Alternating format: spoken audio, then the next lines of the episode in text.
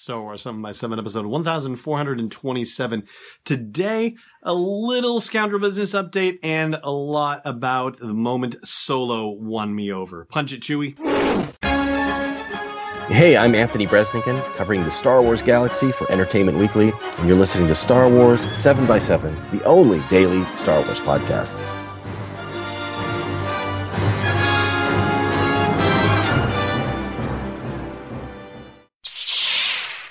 Rebel Rouser. I'm Allen Voivod, and this is Star Wars 7 by 7 So, gosh, remember the good old days? remember the days when a movie could break 200 million in total box office and you would be like, wow, that movie's doing amazing. Holy cow. And it does it in less than a week. Oh boy, that must be some incredible movie. Well, Those days are long gone, apparently, even though Solo a Star Wars story is projected to cross the 200 million domestic and global combined mark either by the end of the day Wednesday or by the beginning of the day Thursday. yeah, those days are not good enough anymore. Not when you've got a $2 billion grosser like The Force Awakens or 1 billion plus like Rogue One and The Last Jedi or Avengers Infinity War, which is currently pushing 2 billion. It's like 1.9 billion or something like that. Yeah. You know, those things are really kind of outliers when you look at the rest of the world and the rest of movie releases in general. But yeah, the good old days.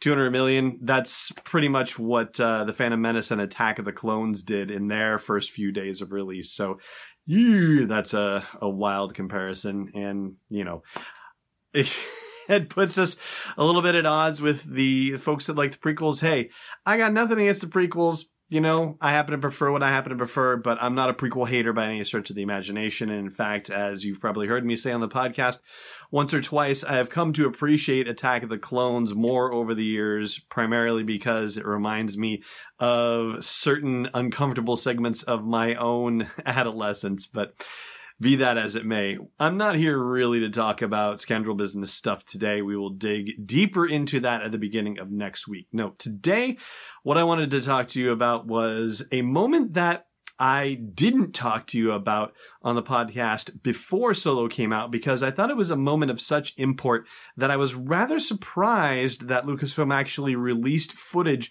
of this moment as part of their promotional run up to Solo, a Star Wars Stories release. But now that we are past that point, and hey, I mean, I guess if you haven't seen it in theaters, then on the one hand, I guess you could construe this as a spoiler, but on the other hand, this footage was released in a commercial that debuted on May the 4th, so it's not really a spoiler, technically speaking, in the definition of what a spoiler is, but that being said, you know, fair warning to you.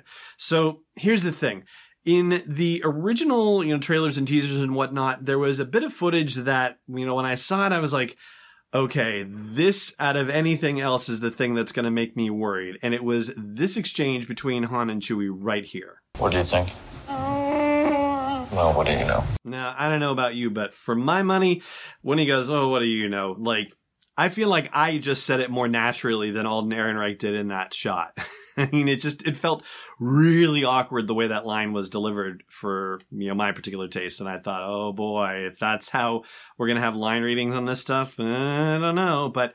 Good news! That scene doesn't even appear in the movie, so it's all good. Apparently, they saw that and went, huh, yeah, maybe not so much. So, not there, and so all is well. But here is the particular bit of footage that I was, oh gosh, so excited about.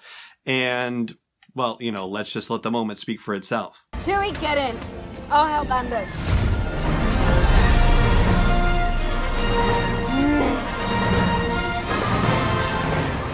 Now, I've only seen Solo twice so far, so forgive me for not remembering for sure, but the way the music plays on this scene, I really feel like it's kind of overkill a bit, and I think that it's more understated in the movie itself, so that's a good thing. But particularly, it's the moment when Han looks over at Chewie, and Chewie is in the co-pilot seat for the first time, and there's something there. And Alden Ehrenreich does not overplay that moment. There's just a subtle look over, like, huh, you know, and maybe just the dawning realization of, this feels right. This is what it's supposed to be.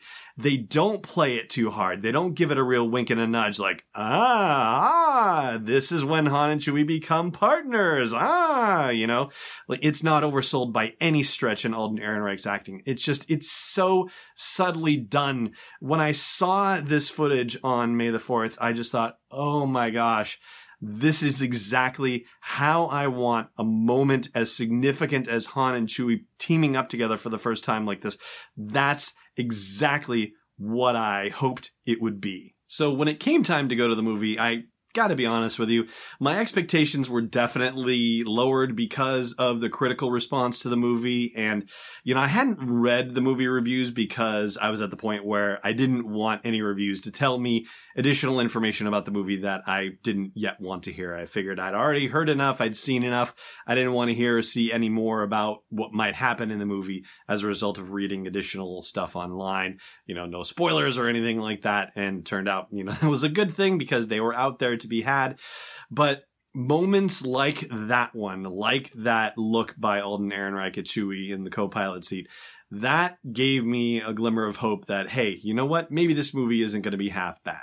And the thing about the naysayers right now, not the movie review critics, not the official folks, but the negative reviews that are being posted, I gotta say, it's really hard to sort out how much of that is people who actually saw Solo a Star Wars story and disliked it, and how much of it is people who hated The Last Jedi for one reason or another and have decided that they are not going to see Solo as a result and are just laying hate on Solo that is really meant for The Last Jedi. But I was just saying to Brainstormer Lonnie the other day that it's kind of nice to have a Star Wars movie where the stakes were not so high, where the fate of the galaxy wasn't hanging in the balance. It was nice to actually have a light Star Wars movie for once. And that was part of my enjoyment that the stakes weren't necessarily as high and that it just bounced from adventure to adventure to adventure. And it felt almost serial like, like the original Star Wars did, except that there was so much hanging on that one. This one, not so much, but you know, that's not necessarily a bad thing in my book, at least. Anyway, that, my friends, is going to do it for the podcast, or at least the meat of the podcast episode today. I'm going to take a break and do Last Jedi trivia when we come back. Stay tuned. Hey, Rebel Rouser. May the 4th is Star Wars Day, and it's also the date of our 1400th episode.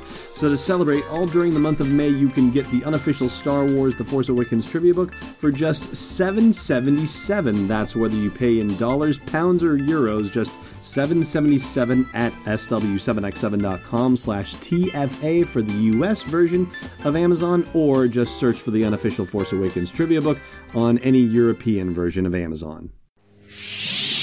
Welcome back. So last time I asked you how the bombs are propelled out of a resistance bomber, a very controversial topic back in the day, and that was thanks to sequenced magnetic plates sending them out. And today's question for you, how is that process triggered? And that's going to do it for the podcast today. Thank you so much for listening as always, and may the force be with you wherever in the world you may be. Thanks for listening to another episode of Star Wars 7x7. And hey, before you're forced to use a blaster to defeat a cyborg, check out SW7x7.com for show notes, links, photos, videos, and more. And if you like what you've been hearing, support the podcast at patreon.com slash SW7x7. It's not uncivilized, it's destiny unleashed. This podcast is not endorsed or sponsored yet by Lucasfilm Limited, Disney, or 20th Century Fox, and is intended for entertainment and information purposes only. Star Wars, the Star Wars logo, all names and pictures of Star Wars characters, vehicles, and any other Star Wars related items are registered trademarks and or copyrights of Lucasfilm Limited or their respective trademark and copyright holders. May the force be with them. All original content is copyright 2018 Star Wars 7x7. We hope you love it.